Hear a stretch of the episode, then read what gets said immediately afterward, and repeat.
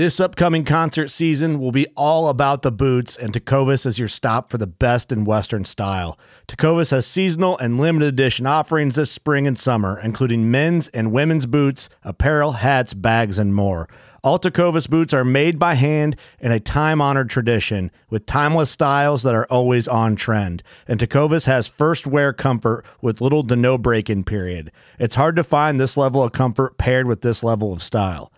Stop by your local Tecova store, have a complimentary drink or two, that's WCB style, and shop new styles. The smell of fresh leather and friendly staff are at your service. Many stores even have leather custom branding to make your boots truly personalized. And with regular live music and events, there's no in store experience like it. If you can't make it into a store, just visit tecovas.com. That's T E C O V A S.com. They offer free shipping on all boots, as well as free returns and exchanges, and ship right to your door. Go to tecovas.com and find your new favorite pair of boots today. Fishing like a local isn't just about catching fish. It's about connecting with the environment and the people who call it home. It's about hearing the stories and traditions that have been passed down for generations and sharing unforgettable moments with the people you meet along the way. Fishing like a local is having an experience that stays with you forever. And with Fishing Booker, you can experience it too, no matter where you are. Discover your next adventure on Fishing Booker.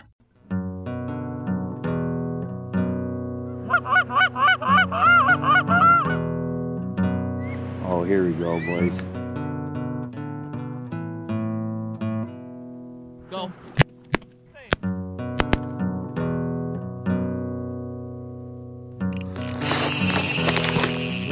That sound. This is a good one.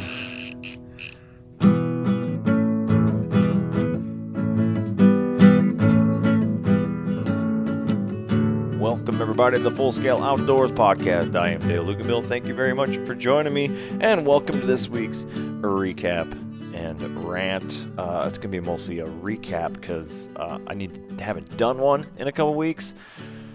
And uh, I mean, there's pretty good reasons for that, but um, not going to make excuses. Let's just say it's been a couple weeks, so I have a fair amount to go over.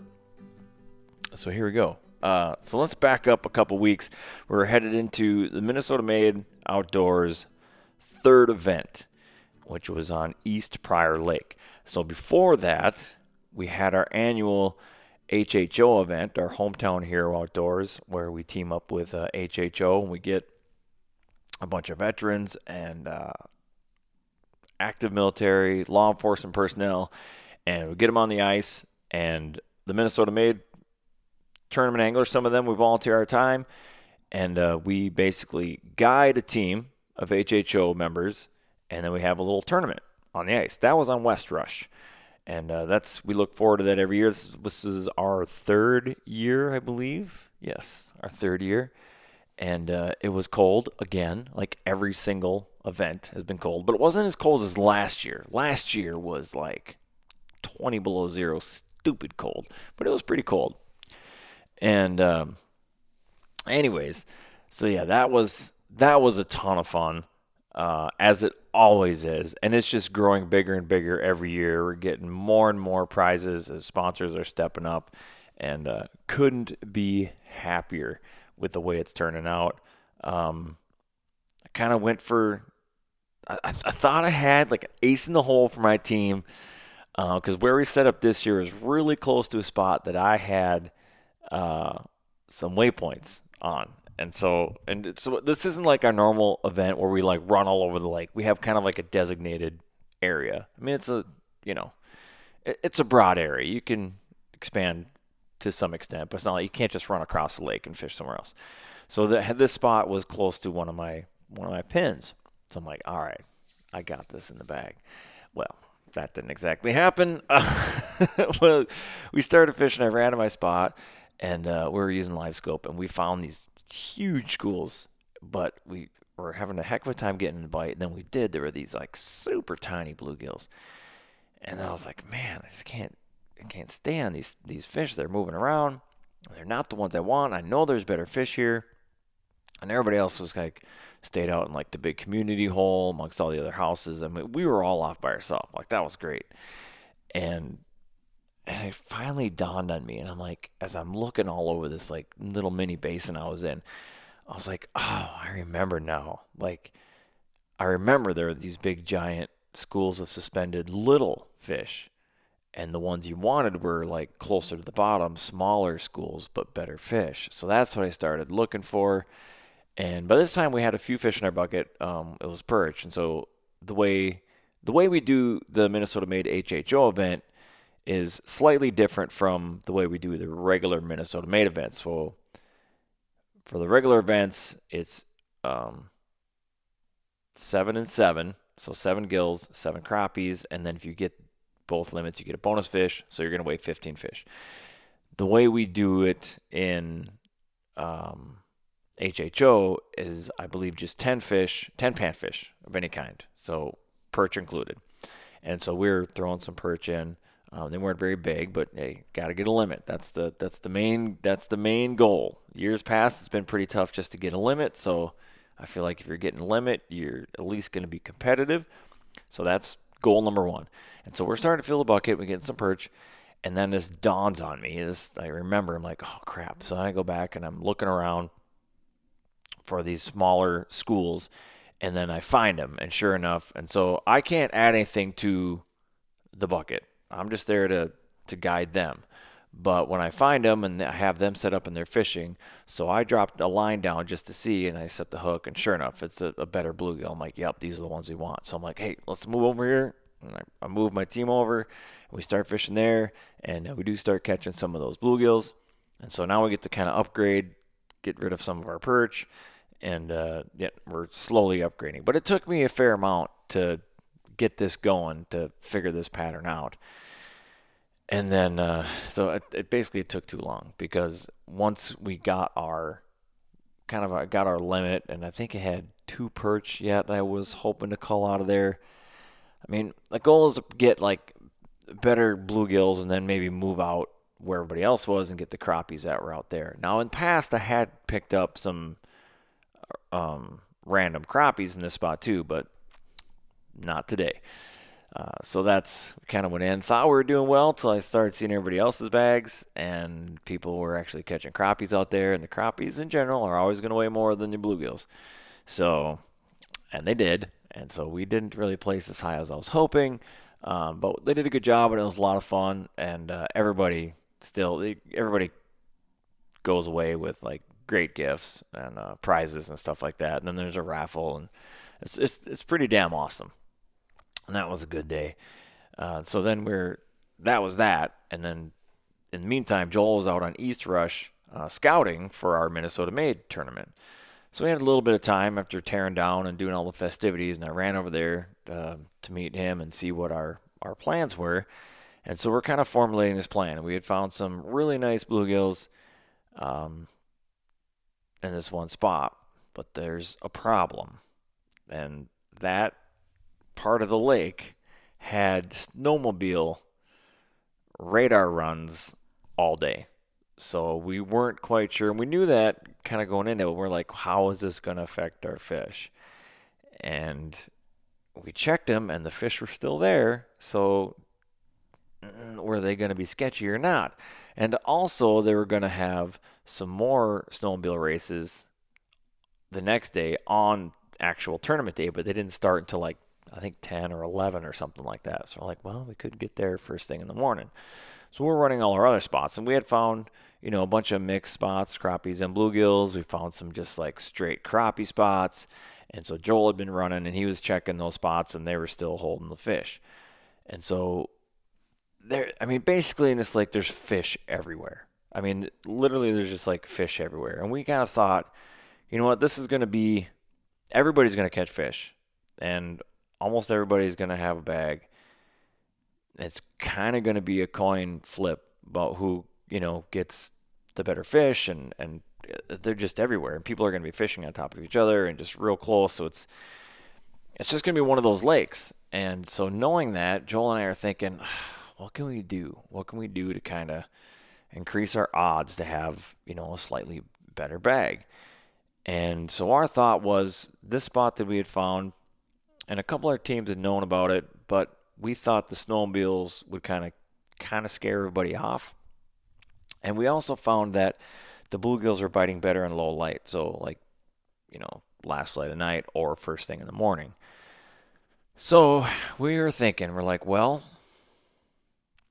we could go there first thing. most people are gonna go get their crappies first. That's just what generally happens. But in pre-fishing and scouting the last couple weeks, you know, we had pretty much been able to catch crappies at any time of the day. So I wasn't too concerned about that. But this bigger bluegill bite was kind of like a morning thing. So what we were thinking is, let's run to this spot. Let's get a better than average bluegill bag, and then we can run and go get our crappies. As if we have a good bluegill bag, that might be the thing that kind of separates us. You know, if we have the same crappies as everybody else, but we have better bluegills, well, we're geniuses, right?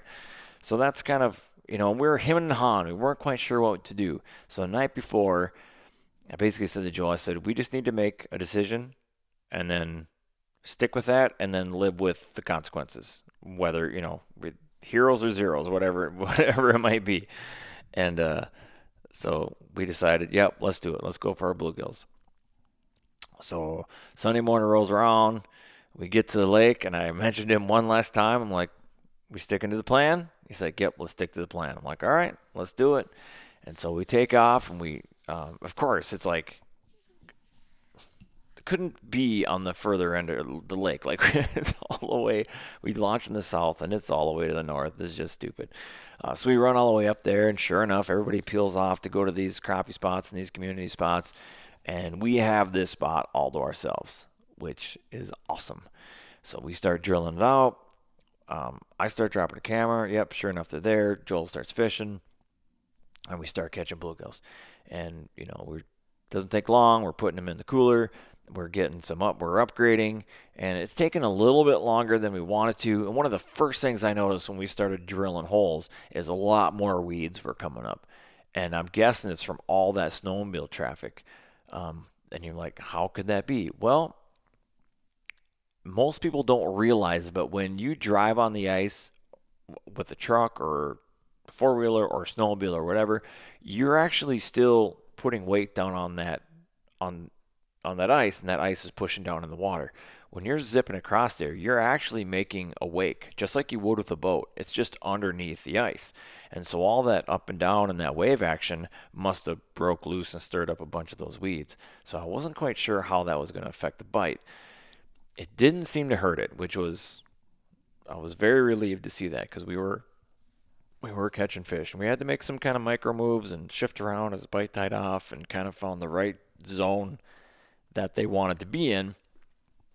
But we kind of narrowed down, and it was weird. It was like, you know, we kind of gridded this area out, and there was like, a, like a narrow strip that was like obviously just doing better, and we were catching more and bigger fish in that spot. So we kind of keyed in on that, and then um, got to about nine in the morning, and we noticed the the bite was already starting to die off, and I was like, well, should we make a run? What should we do? Should we sit here try to upgrade a little bit more? And Joel's like, let's give it 30 more minutes. I'm like, all right, let's give it 30 more minutes. I think we did upgrade once or twice, so it was kind of worth it. But then 9:30 rolled around, we're like, yeah, we gotta go. So we head out, and we just as we're heading out, another team kind of comes pulling in, and um, so we tear off to our first crappie spot.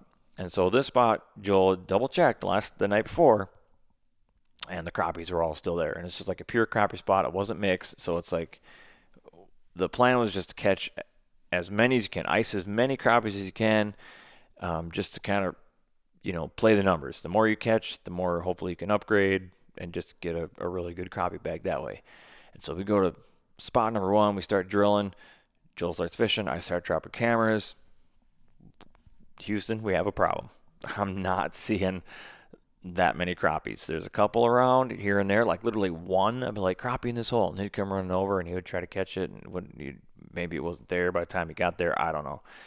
Um, and I was I was using the camera quite a bit, and uh, we just we finally were like we got to bail. We got to bail in the spot. It's all our crappies are just they're not here. So we go to spot number two. Same thing. Like, oh crap, well, this isn't good. And uh, so we're expanding our search. We're going around. Let's go over here, drill more holes, check with the camera. Nothing, nothing, nothing. You know, we're catching a couple bluegills, but they're not really helping. Um, so I got a couple pins that I had found that had they weren't holding as many fish, but they were like better size fish, and they're kind of running around these little wolf packs. And there was actually pretty good bluegills mixed in. And so we went and checked that spot out. Nope. Number three spot was a bust. Number four spot, also a bust. By this time, it's noon or after noon, and we fished till two. We don't have a single crappie in the bucket. This is full on panic mode right now. If we don't fill, if we don't get a limit, we will finish dead last. And if I finish dead last, I am selling everything I have. I will be on suicide watch. Uh, if this is not going to be good, like we are freaking out. So we go to this other spot that early on, like one of the first times we went out fishing, we found this spot, and it looked like a great spot. We called it like the ditch. It was just this little like bottleneck area, slightly deeper, and it was holding a shit ton of crappies. But as time went on, we saw more and more teams are kind of discovering it, and they're hitting it, and it was getting beat up. And when we checked it, it kind of they weren't really there anymore. They'd kind of spread out, so we didn't put a whole lot of stock in that area. But at this point, we're like, we gotta check everything. So we're kind of making this big loop around this flat, and so we checked that area, and they're not in there like they were before. But we start fishing, and we finally catch our first crappie. You know, we're running into the teams like, oh, how's it going? Like, well, we don't haven't got a crappie yet. They're like, what? Are you kidding? Like everybody else limited out in like the first hour like super easy. So the bite was just fire. Of course, which whatever. I mean, we again we're sticking to the plan. We're gonna get our bluegills and come get our crappies, but it just wasn't happening in this spot. We're bouncing all over trying to get done. We're like, all right, we gotta we gotta give up on this. Like we have like we have an hour left, and we have a crappie in our bucket. So we go to our uh, another spot. I mean, we had pins all over the place. We go to this next spot and we start fishing there and then sure enough there's crappies there thank god. And we start we both start catching and we went on a pretty good run there filled our bucket started making some upgrades and then it was time to you know then it was like 15 minutes to two time to time to call break out the scale start weighing everything. And then we ended up actually weighing what we call a goofy bag. So like generally you weigh seven seven uh, bluegills and eight crappies because you get that if you have seven and seven you get that bonus fish right? But you know, crappies for the most part are going to weigh more than your bluegills. Not in our case. so our our what would it be? Our smallest crappie, so our seventh biggest crappie, no, would be our eighth biggest crappie. Yeah, eighth biggest crappie actually weighed less than our eighth biggest bluegill. So we weighed eight bluegills, seven crappies. That's generally not a good thing. Although we did weigh a goofy bag on Clearwater when we won, but that was an extreme case um, just getting a limit on that lake that day was like that was the trick. I don't even I think there was like five full bags or three full bags or something like that that day, but there was a lot of full bags on this one. And so yeah, we head back to weigh in and it wasn't good. I mean, we were in going into this event, we were third place for team of the year. We were down 6 points, I believe. So we needed a really good showing, which again is just why we kind of took this risk this calculated risk to, you know, hoping to to win it. I mean, you always want to win it, but like we were really trying to kind of set ourselves apart, and uh, it just didn't work. After all said and done, um, I think the top 11 teams at over eight pounds, and I don't remember. I mean, I think I blocked it out of my memory, but it wasn't good. It was I don't we had was it six pounds and something? I don't remember. It was it wasn't good, and we finished. Uh, 13th, 15th, 15th, something like that. I don't know. It was, it's not good. Anyways, knocked us out of the running for sure for team of the year. Um, so that was pretty rough. Uh, just kind of, you go over it, you know, like we said, like, well, we got to stick to it and just be okay with whatever happens. But taking a defeat like that's always to be tough. It's just always, always to be tough. But as I had the, the week to kind of reflect on it and kept replaying scenes and you know shoulda, coulda, wouldas in your mind and going back and forth. Said, you know what? I am okay with it because I feel like the the strategy was sound. It just didn't pan out. If our fish hadn't left those first two spots, and like we roll up and start catching crappies, and we have the rest of the day to catch and call crappies, we would have been just fine. Because as we went and weighed in, you know, you never do this. You never just weigh your bluegills, but just looking at, and talking to other teams, pretty sure we had the best bluegill bag. So if we could have just had an average crappie bag, that would have been it. That would have, you know, put us put us over the edge more more than likely. It's just that's just not how it turned out. When we finally did get on some crappies, we just ran out of time. We only had an hour left to do a full day of catching and culling, and it just we just straight up ran out of time. That's what happened. Now the only thing, if you know, you could rewind. If you could rewind time, if you could go back in time, this is time travel, and you're going to do it all over again. I would do it all over again, and the only thing I would change is our first crappie spot because the thing is where we ended up. Like I said, we made a big giant circle. So as we left our bluegill spot to go to our first crappie spot, we passed the spot we ended up on, and we knew there was some fish there, but there were, it was a mixed school, and which isn't necessarily a bad thing, but we wanted like a straight up crappie spot so that you know we weren't irritated with bluegills. Like every fish we caught would have been a crappie, and it just would have maximized that ability to catch and hopefully upgrade. Now, in hindsight, looking back on it, probably because it was so close, it's like, well, let's just whip in here because it's literally on the way, fish for a half hour, and then go over there. Had we had done that, we probably would have had our crappies right away and probably wouldn't have left. We would have just stayed there and caught crappies all day, and and then we'd be telling an entirely different story, more than likely. But that's not what happened. Um, but yeah, you, you know, you, you replay moments in your head, and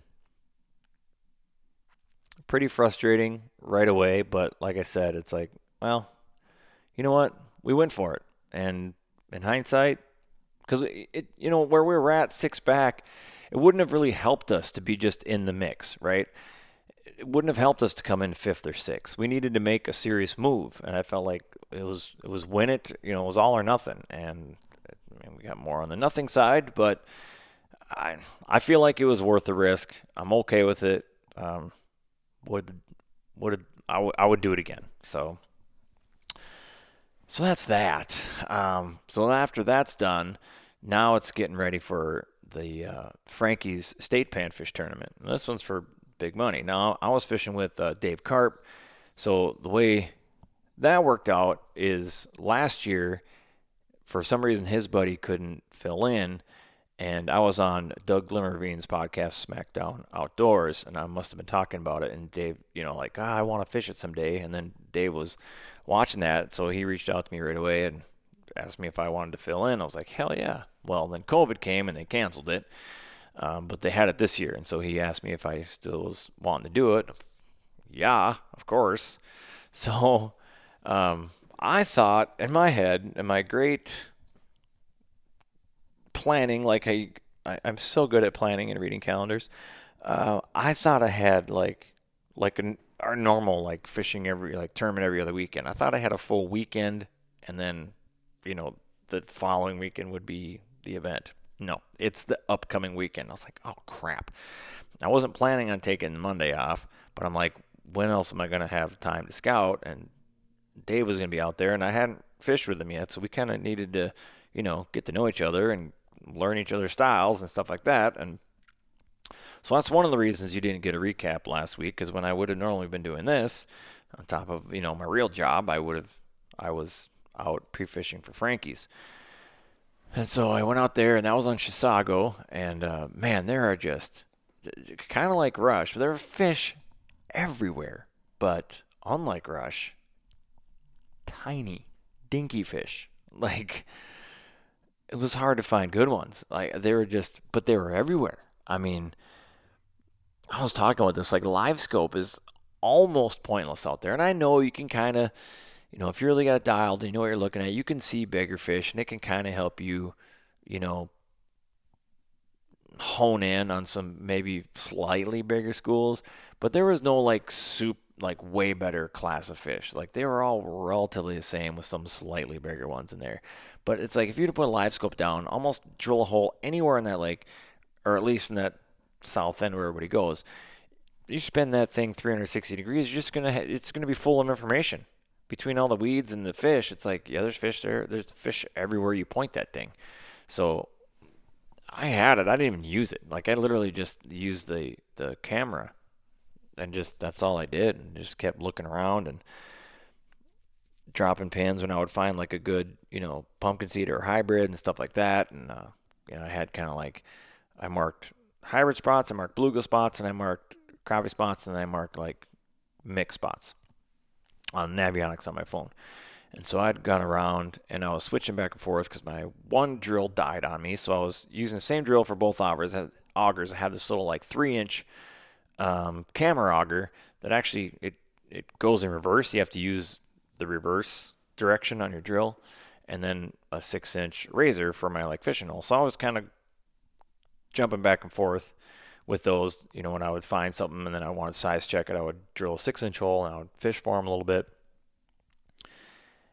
And then I put the camera auger back on and I'm drilling around. And then to save battery, you know, sometimes you see like a an old somebody's old hole and they'll have like I don't know an inch of ice on it or maybe less. So instead of drilling all the way through, because there was a fair amount of there was a fair amount of ice out there, That'd be like 18 inches or something. So kind of to save on battery power, and every time I ran into a situation like that, I would just punch that old hole.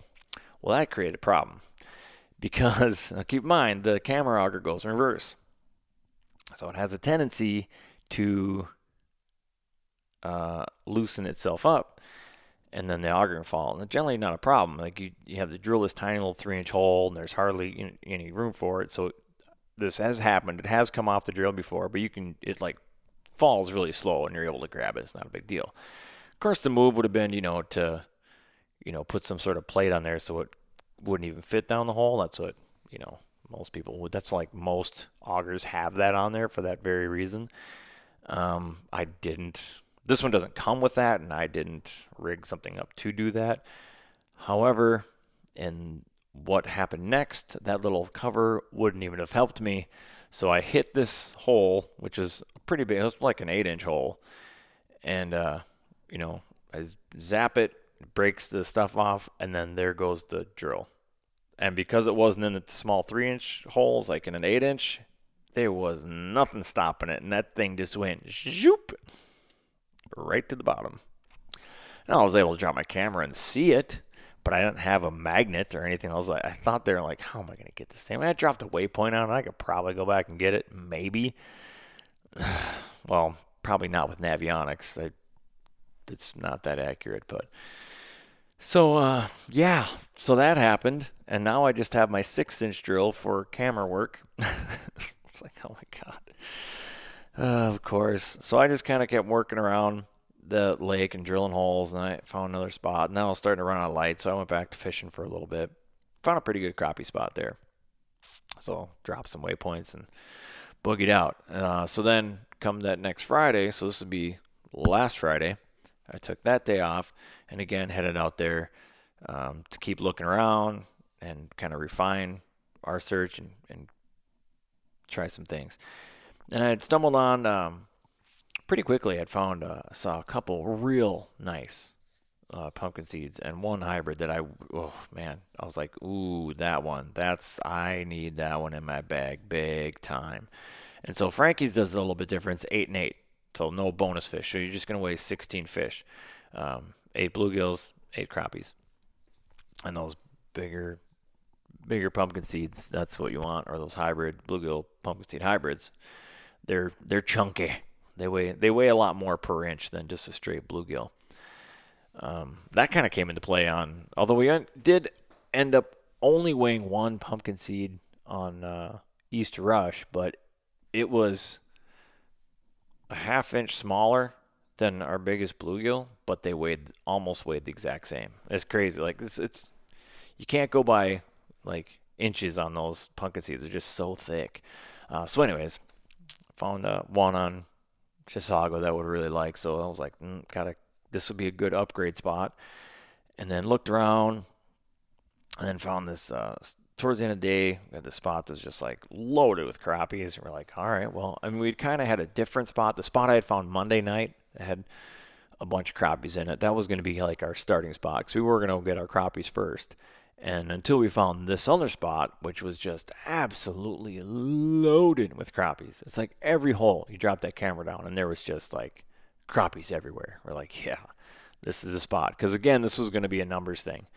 Um, so many fish. Everybody's going to have a bag. It's just going to like, it, it's again, it's a numbers thing. How many fish can you catch? The more fish you can catch, the better your odds of catching a good one and culling and getting, you know, better than average bag. And uh, so that's kind of where we came up with that game plan. And the good part was is that that crappie spot was actually really close to where I had seen those good pumpkin seeds. So we wouldn't have to move too much once it came time to like, okay, we get our crappies, let's go get our gills, kind of a thing. So day of the event gets out. We're team number 45, I believe. So towards the end of of the of the line, and that's kind of how they do it. So like in in Minnesota, maybe we have like shotgun starts. We have like uh, four flights. You know, they just boom, everybody takes off and you go to your spots. Well, this one, you you get in line and then you all take off, and you can't pass the team in front of you until they like until you're at a right angle with them. Like if they turn off to fish a spot. Once you get like 90 degrees of them, then then you can take off and go to your spot. But and they and then they let you go earlier too. So like in Minnesota made it starts at 7:30. 7:30, boom, everybody's off to the races. You get there to hold fish. This one it starts at 7, but you drive out earlier. So you can actually you can actually drill holes before it's legal time. You just can't fish or put any electronics down. Which is kind of interesting. So we get to our spot and we drill. By kind of time we get all our holes drilled, it's seven o'clock and it's time to fish. So uh, Dave starts fishing right away. I start dropping the camera, and just like Easter Rush, Houston, we have a problem. Um, the night before, when it was like every hole had tons of crappies on it, yeah, no. This one had like, like, well, there's a crappie off in the distance. It looks really small. Check a couple other holes, nothing, nothing. Another hole, well, there's a crappie. And it's like, this isn't good. So we just keep drilling and we keep expanding. And the other hard part about this is like the, the rules in Frankie's are, are um, pretty restrictive. Like you have to stay within 30 paces of your teammate, which isn't very much, by the way. It's only like 90 feet. And so when you're, you want to drill out an area, it's really easy to get too far away. So we just had to constantly keep looking at each other. And there's a few times where I wasn't paying attention, and Dave had to like grab his shit and run over and stay within those. So I'm glad that he was watching that because they run this this tournament pretty strict because there's well it didn't happen to be this way because they didn't have a, bunch of teams dropped out but if had it been a full field it's like 10 grand for first place um, this go around I think it was like seven grand but anyways a lot of money on the line and they uh they they police it pretty good and they have like volunteers running around in their trucks and they're kind of watching people. So you have to they ain't afraid to disqualify a team. So you got to make sure that you're following all the rules. And so that kind of makes it a little more difficult to to make moves and drill around. Um, but yeah, we fished there probably in that spot probably longer than we should have, but we didn't end up getting our crappies there, and then we went to go try to get our bluegills in that spot and uh, caught a few, but not. I, I wasn't able to find those the bigger ones like I had seen on camera, and then so we tear off to um, another spot. And so this this is also Frankie's also only five hours. It's seven to noon. So um yeah, we don't it's not as much time as regular Minnesota made. So we were already kind of starting to run out of time. So we had this other spot and we ran there. And we did make uh, a few upgrades on bluegills and I and actually yeah, I caught our biggest crappie there, which our biggest crappie was not a big crappie. It was just our biggest. And sadly, when I caught him, like, oh, it's a big one, and I got my hands on it, and I'm, I was like, that's not a big one. It just looks big compared to everything else we have in the bucket. the other difference is that in Minnesota Made, we have a, a seven inch bluegill minimum and an eight inch crappie minimum. And Frankie's, there's no minimum. You can keep small as you want. And uh, yeah, I had a few in there I did not want to weigh, but without them, we would not have a full bag. And then uh, it was over, time to run back. You know, got the scale out, weighed some fish, got our eight biggest crappies, eight biggest bluegills, bring them to weigh in, and uh, see how see how it pans out. Now, I was not feeling very confident because these are pretty small fish, and talking to other people, but it was kind of tough for everybody to find good fish, and we kind of heard the same thing from a lot of teams, like, well, our fish just weren't there, and blah blah blah. So it's like, for whatever reason, the fish kind of shifted around.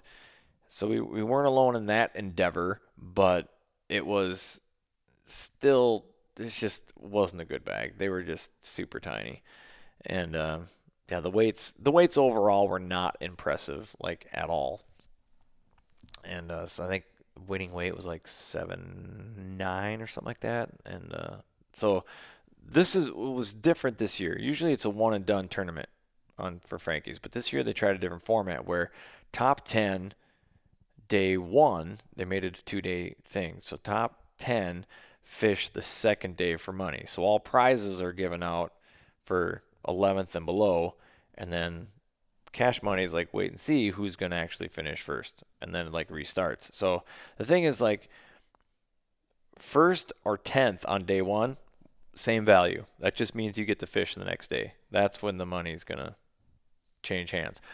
Um, so kind of kind of interesting. And then it was a mystery lake, and so they drew after weigh in. They drew for their that mystery lake. So some teams kind of had the ability to, if they had the whole week off, scout it, and they knew what possible lakes it could be. So they kind of put some time in to get familiarized with it.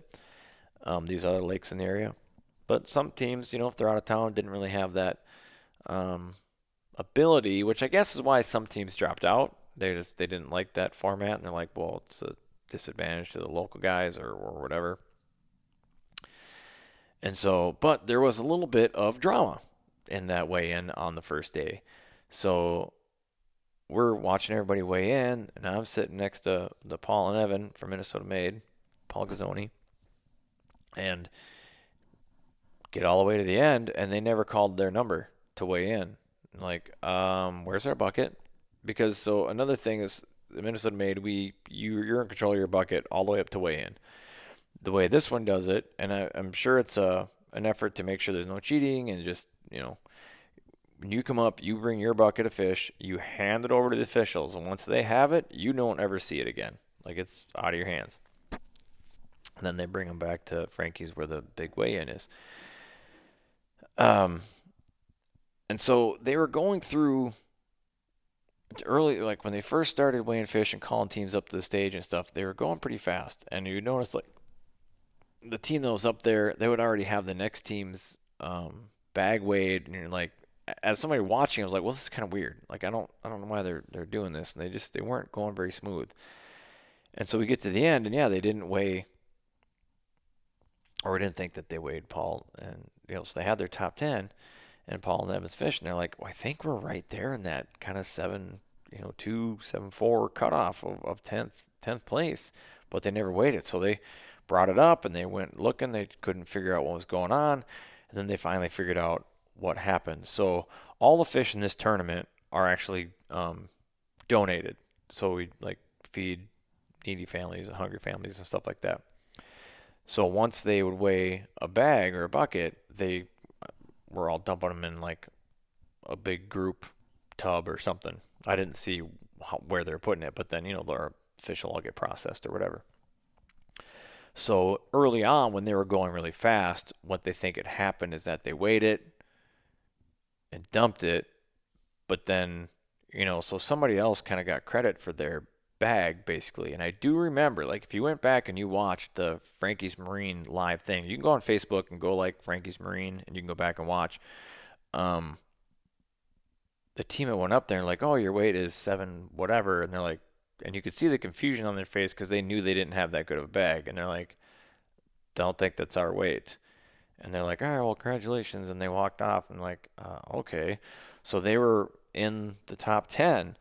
So what they figured out is that that actually wasn't their weight. So before, so something else happened later. So in the meantime, um, tournament director got up there and he's like, hey, we messed up big time. Um, and there's no way to really rectify this and to prove what they had, except for, you know, thankfully, you know, Paul Gazzoni has a good reputation. He's a sportsman. I would definitely vouch for him, and the tournament director knew him, and they weigh their fish, you know, because they like to know what they have going into it.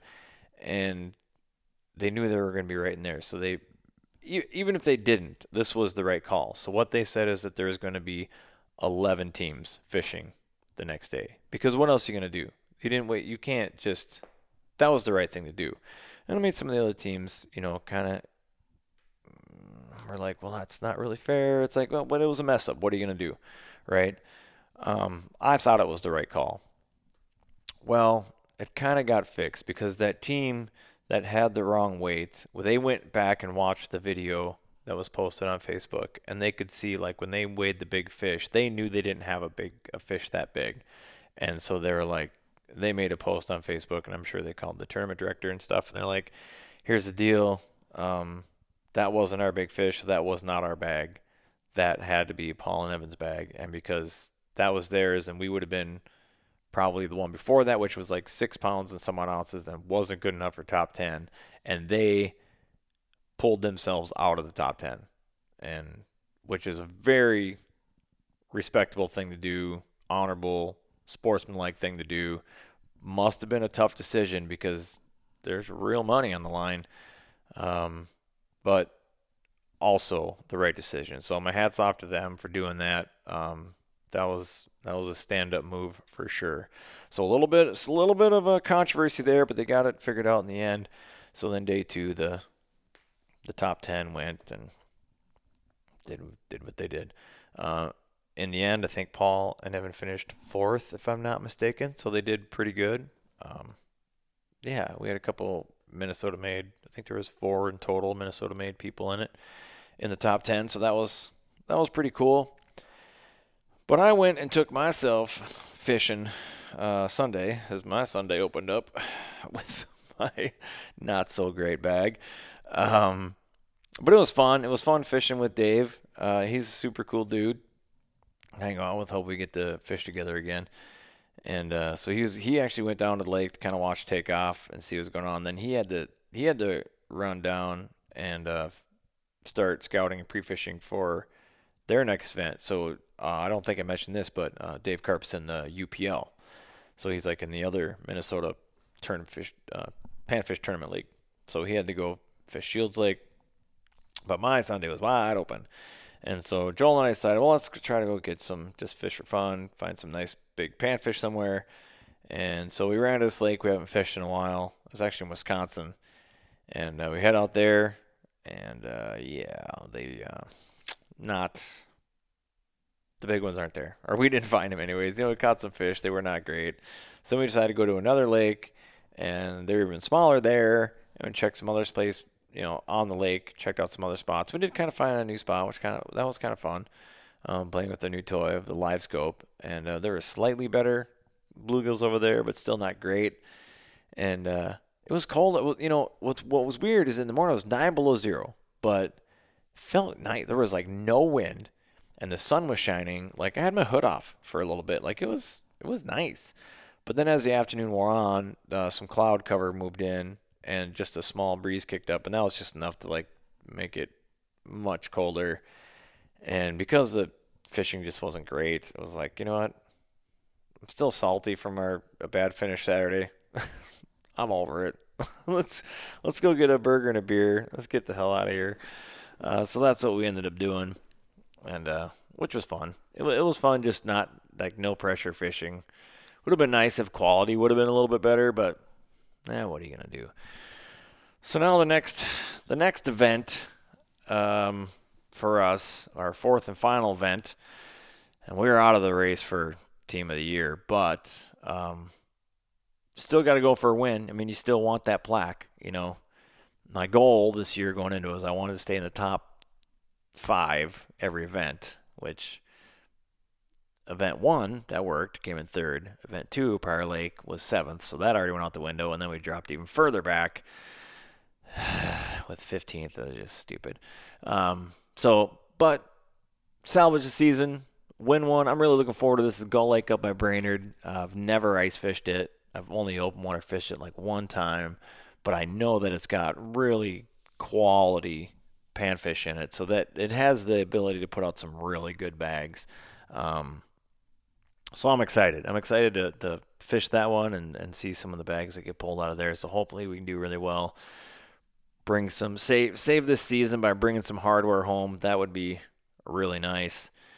And then uh, pretty much right after that, it's uh, straight to South Dakota and start the snow goose season. So, and then and then, then it's spring. And then it's up turkeys and open water. So it's snowballing. I mean, this it doesn't seem like it now because it's still pretty cold up there today. But winter, uh, it's it's almost over, folks. I know some people like that and some people don't. I'm kind of indifferent to it. I mean, I like my winters, but I don't know. It, I mean, I, like them. I like all of the seasons that we have up here in the Upper Midwest. I just like them where they belong. I, I like winter just fine. I don't like winter when it stretches into May. That I start getting irritated then. So let's progress the way it should, which I think it's going to be. It's been a pretty cold winter. Hopefully that breaks and we have a just a normal spring. It doesn't have to be an early spring. I'm fine with just a normal spring, but we'll see what's going on. So, um, if anybody wants to go snow goose hunting with me, uh, get a hold of Dean with Premier Flight and uh, book book a hunt out there in uh, Lake Preston, South Dakota. I think it was like a four or five hour drive from the Twin Cities. Not bad. Um, yeah, come out and come out and hang, and we'll shoot some geese and drink a beer afterwards. It's a good time, really good time. I love that community out there, Lake Preston. It's got like a home away from home. Looking forward to that. Should be a very good time. So there, that brings you. You're all caught up uh, with my last two weeks, my uh, lackluster fishing, but uh, you know, it is what it is. What are you gonna do?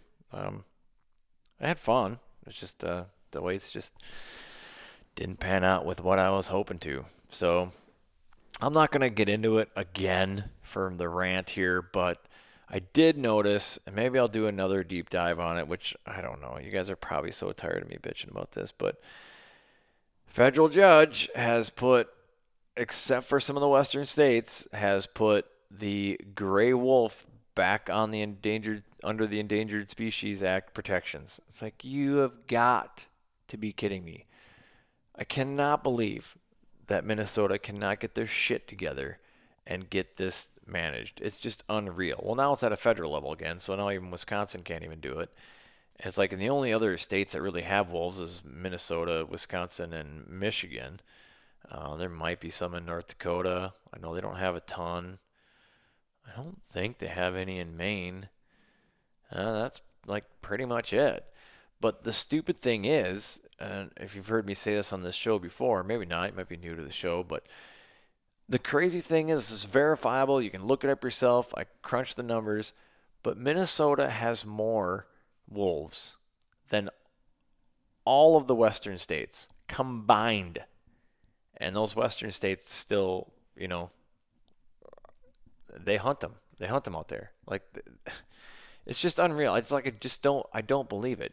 And I know there's a lot of people out there that like wolves. I like wolves. I love wolves. I think they're great. I love having them on the landscape. I don't. It's not. I do not want to hunt them to extinction or extirpation, but they are a renewable resource. There is no scientific reason in this state, in the state of Minnesota, that they shouldn't be managed as a big game animal like anything else. Uh, there's just there's just no reason. It flies in the face of sound wildlife management practices. Follow the science. How many times we had to hear that during all this whole COVID shit? Well, follow the science. There is plenty of wolves. They do. There is actually so many wolves that, and I'm surprised that a judge reversed this decision or whatever because it, under the Endangered Species Act, they set the parameters and they don't even meet the criteria to have those protections anymore. So this is a straight political move Obviously, the judge is probably, you know, animal rights guy himself or something or herself. I don't even know if it's a man or woman judge.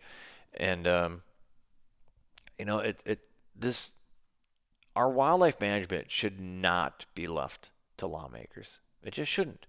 We need to put that power firmly and solely in the hands of wildlife management. Eh, people, and they can dictate. You know, they just crunch the numbers and just take the motions out of it. Is there enough to have a harvest and maintain a healthy population? Yes. Then we're going to have a harvest. That's how that's going to go. Going to have a quota. When the quota's met, you can shut the season down. There's all sorts of stuff you can do, but there is plenty. And you know, even Wisconsin had it, and Wisconsin even has a fraction of the wolves that Minnesota has. And even back, you go all the way back when wolves were virtually extirpated from the lower 48, Minnesota still had wolves in northern Minnesota they can come and go. They can cross the Canadian border easy peasy. It's not a, it's not a problem.